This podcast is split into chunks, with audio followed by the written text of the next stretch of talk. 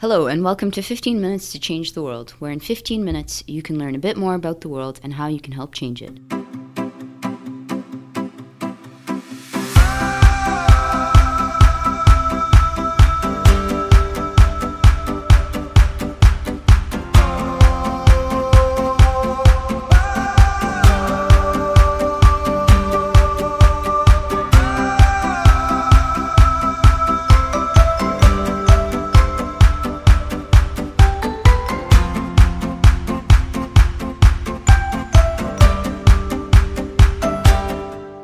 My name is Lema Al-Safi, standing in for Kasha Sushin as host of this podcast. In this episode of 15 Minutes to Change the World, we're looking at humanitarian aid work.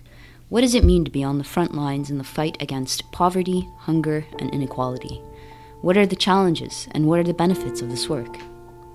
Our guest today is Ramzi Saliba, a program manager with Care Canada since 2018. Ramzi works in our humanitarian programs division. Welcome, Ramzi. Thank you for joining us today. Hi, thank you. So, for some of our listeners who don't work in the humanitarian sector, can you tell us what it means to be a humanitarian and what that work entails?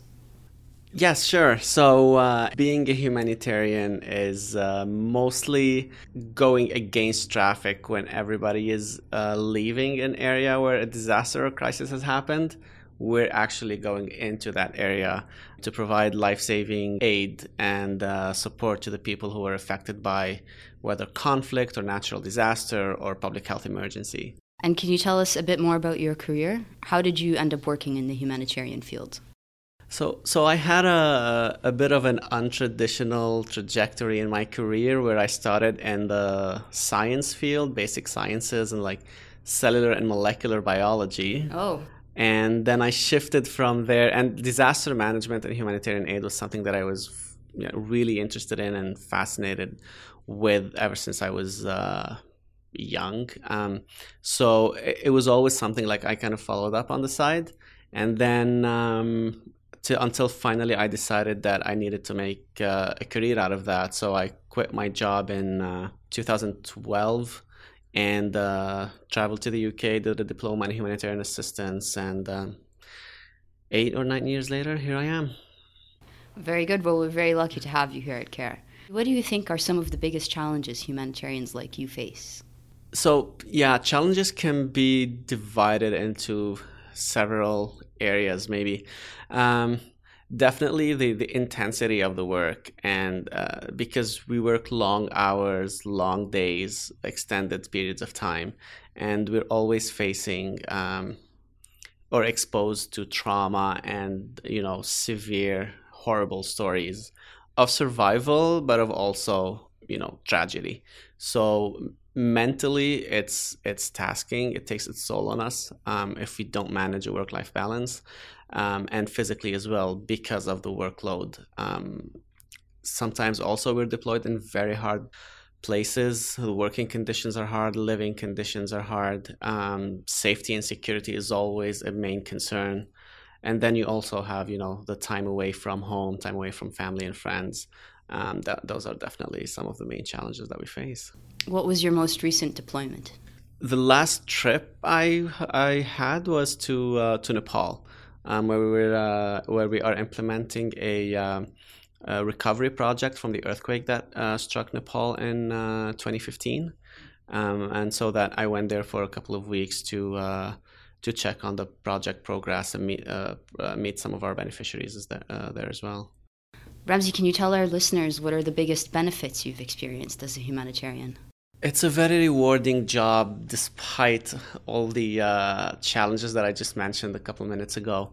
Um, it definitely is very rewarding because you can you can see immediately the impact of the work that you're doing and you also uh, get to meet you know a lot of the people that you're supporting and you you build bonds with them and and and you also like meet with other people in the sector working in different countries and different situations and you get to share that. So uh, so definitely there's a lot of uh, um, gains there as opposed to the challenges.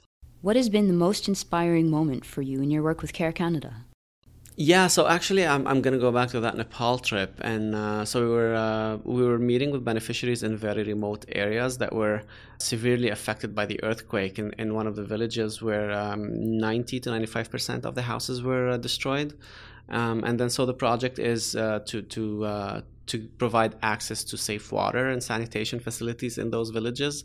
Um, and then we were talking with with uh, with a mothers group, and then one of the mothers uh, took me took me aside. Um, and I was with uh, with my colleagues from Nepal, so they were doing the translation for me.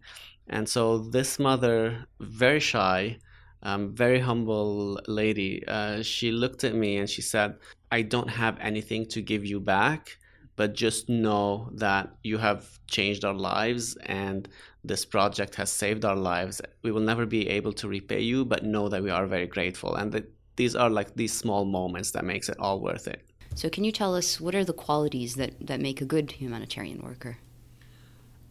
So, humanitarian workers need to be detached, but not dissociated. Maybe um, you need to, put, to just put some distance to protect yourself um, and not put yourself in people's shoes, but you need to still be able to relate to what people are going through and not become a robot and not look at people as um, numbers and cases and just a piece of paper. Um, so, so that's the tricky balance that uh, that you need that we need that we need to maintain. Um, a good humanitarian worker is someone uh, who has compassion, who who is able to um, who is able to work under uh, difficult conditions and not complain. um, and and it's someone who who you know treats people based on uh, our four main principles, basically based on humanity, and then who is able to maintain their neutrality, their impartiality, and their independence. And any breach to those four principles can put put the humanitarian worker and their whole team and the beneficiaries at risk. Um, so just you know, you have to care about uh, those you're helping, and uh, you shouldn't be carried away by emotions. I would say. Ramzi, tell us about your experience on your very first trip as a humanitarian worker. Um, so my my first trip I ever did as a humanitarian was a bit of um, it was a lot of excitement and at the same time a lot of a lot of overwhelming feeling of a feeling of being small to the face of the scale of the emergency, and it was for the it was in response to the influx of Syrian refugees um, in 2012. So definitely, like we were we were working like machines. Um, uh, working in across different sectors. We were establishing a new response, which which is a huge undertaking. Um, and then the stories we heard and the cases we've seen and we were expo- we were exposed to, it was a lot of uh, a lot of you know a mixed bag of emotions where you want to be empathetic to the people you're working with but you also need to not get carried away with those feelings and maintain your objectivity and deliver your your uh, your programming um, and make sure you're doing things right uh, because you know in our work we have a lot of standards and principles that we need to maintain. Otherwise we jeopardize our whole interventions. And building that or building that wall or being a little bit detached from the emotions that you're feeling was a bit uh, was a bit overwhelming and hard to deal with. But um, but yeah, it, it doesn't deter you. Like it, it it just gives you more motivation to, to do more. Um, so so I think the first intervention always shapes your your whole career in this sector, uh, and it has definitely shaped mine. Ramzi, we like to give practical tips to our listeners. So, how can someone who's interested in building a career in humanitarian work get started? Do you have any practical tips who, for someone who might be listening at home right now or in their car on how they can get their foot in the door in humanitarian work? Definitely stay informed. That's a first step. If, if it's something that you think is uh, you can do for a career, there are small courses courses that you can take. You don't you don't need to go into two years masters programs or anything. There are some very short uh, courses that you can take, and then do some volunteer work, connect with uh, people already in the sector, find out more, and then through volunteering, you can you can test yourself whether this is something that you really like and that you can that you really like for the long run, not just for one for one month of volunteering. Um, um, because as much as it is rewarding, it is also um, not the uh, easiest job in the world. Um, so uh, definitely uh, get informed, get in touch, and then just put yourself out there and try and do it. Thank you so much, Ramzi, for taking the time to talk with us today. It was a pleasure speaking with you, and we appreciate you sharing your story with us. Thank you to all of our listeners for tuning in. As always, you can stay up to date on our newest episode of 15 Minutes to Change the World on Spotify and iTunes.